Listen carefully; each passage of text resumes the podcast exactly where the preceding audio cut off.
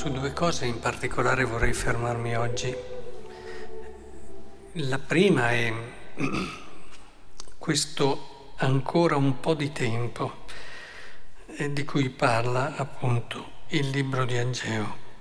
E dice infatti il Signore degli eserciti, ancora un po' di tempo e io scuoterò cielo e terra, il mare e la terraferma.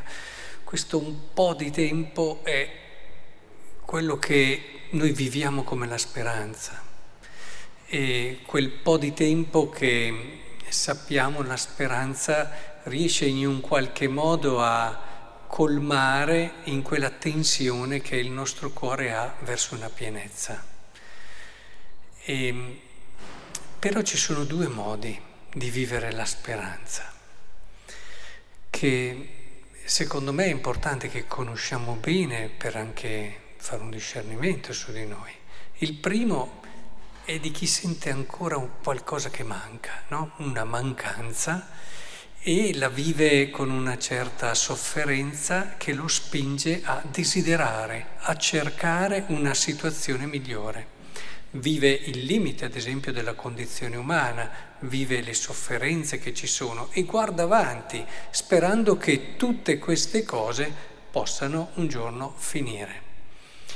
Questo rientra in una certa misura in quello che è un'idea cristiana di speranza, anche se molto riduttivo, e presta il fianco anche alle grosse critiche che hanno fatto atei famosi, come Marx, come altri, vedendo appunto la speranza cristiana come, in generale anche la religione, come un oppio dei popoli. E quindi un qualcosa che ti fa guardare avanti, sopportare il male di adesso proprio perché ti dà come una consolazione effimera secondo loro, ma che comunque ti consola in questo momento e nel presente.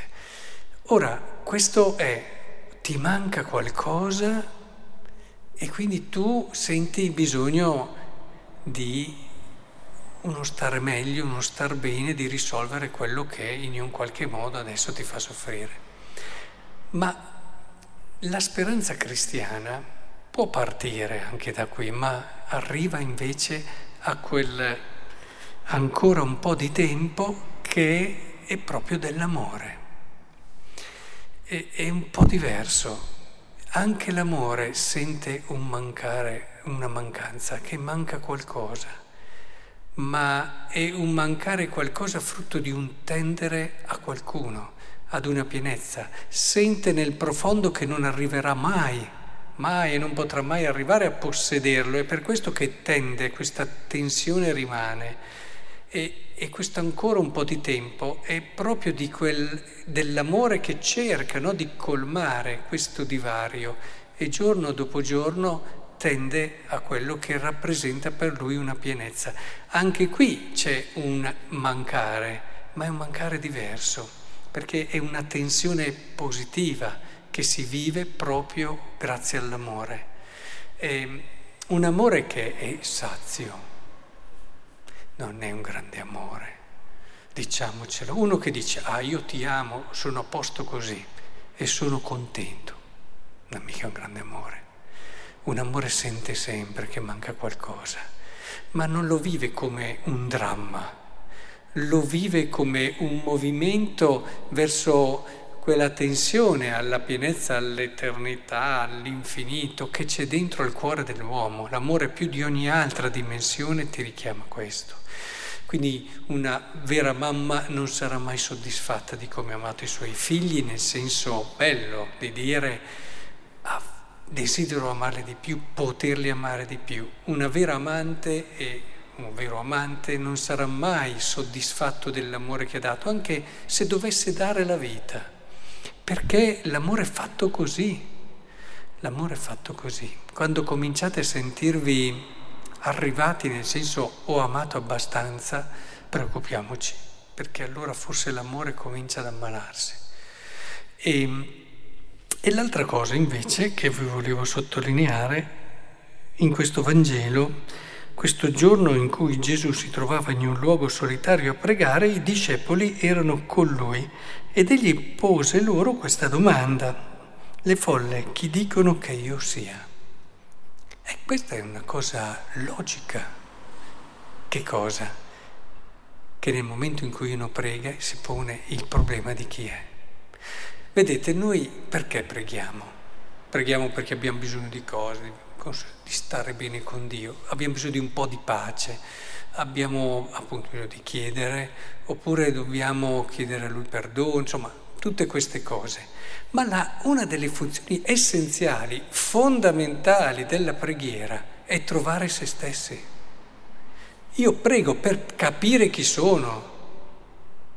E se non preghiamo per questo, insomma, sciupiamo tanto tempo. Anche nel momento in cui tu lodi Dio, lo glorifichi, se non c'è anche in tutto questo tuo movimento una maggiore consapevolezza di chi sei, che è il problema fondamentale della vita, è capire chi siamo. E, e la preghiera è un momento straordinario dove noi possiamo metterci, già qui c'è per analogia anche un riferimento all'esperienza umana, perché la preghiera è relazione, no? Per essenza la preghiera prima di tante altre cose, io mi pongo in relazione di un altro, con un altro, insomma, e, e noi conosciamo noi stessi nelle relazioni. Cioè io conosco me stesso e capisco chi sono grazie all'altro, grazie a chi è diverso da me, che mi comporta tutta una serie di riflessioni, di consapevolezze, che mi porta a capire meglio chi sono. Se paradossalmente nel mondo fossimo tutti uguali, ci pensate? Fossimo tutti uguali, difficilmente capiremmo chi siamo, anzi è praticamente impossibile. È l'alterità, è la differenza che mi permette di vedermi per quello che sono. Ed è questo che mi aiuta davvero a capire il mistero grande, perché poi se l'altro con cui mi pongo in relazione è Dio, capite bene anche voi. Nel momento in cui io mi pongo, intanto capisco che sono una creatura, c'è una diversità infinita, ma dall'altra parte vedo anche una somiglianza, un essere a immagine di lui, percepisco in questa relazione anche l'infinita grandezza che sono, perché, perché lui me lo racconta, che mi ha voluto così e ha voluto così solo me non solo in tutto il mondo, ma in tutto l'universo. E, e, nel suo amore io capisco anche quel mistero così piccolo che sono io, ma così grande che sono in Dio. Eh, non dimenticatelo. Io sono così piccolo, ma divento così grande in Dio. Il problema è che se noi vogliamo diventare grandi senza Dio, eh, diventa un problema, perché è una delle forme dove ci abbassiamo di più. Eh, e quindi io vorrei davvero che riscoprissimo questa dimensione importante della preghiera, che è fondamentale. Cioè qui Gesù si pone il problema serio e dopo anche dopo la risposta dei, degli apostoli è, è, come se continuasse, no? E dice ordino loro di non dirlo ad alcuno, anche perché c'è anche al di là del segreto messianico e di tutto il problema che è legato a questo, che sappiamo no? soprattutto nei sinottici si, si sottolinea, però c'è proprio anche lui che sta dicendo, sta capendo questo, perché è stato il cammino di tutta la vita di Gesù, quello di capire chi era, eh, dell'uomo Gesù. C'è stato un cammino di tutta la sua vita e di conseguenza eh, io devo soffrire molto. Si vede proprio uno che apre il suo cuore, che capisce il suo destino, mm, al di là di quello che ed è importante che vediamo e impariamo da Gesù a pregare. Gliel'hanno detto, no? insegnaci a pregare, vedendo che Giovanni insegnava a pregare, a un certo punto anche i discepoli di Gesù gli hanno detto, Signore, insegnaci a pregare. E, ecco, questo è una delle cose più belle che ci può insegnare Gesù oggi. Pregare con questo spirito e uscire dalla preghiera con una consapevolezza sempre più chiara di chi siamo e del nostro destino.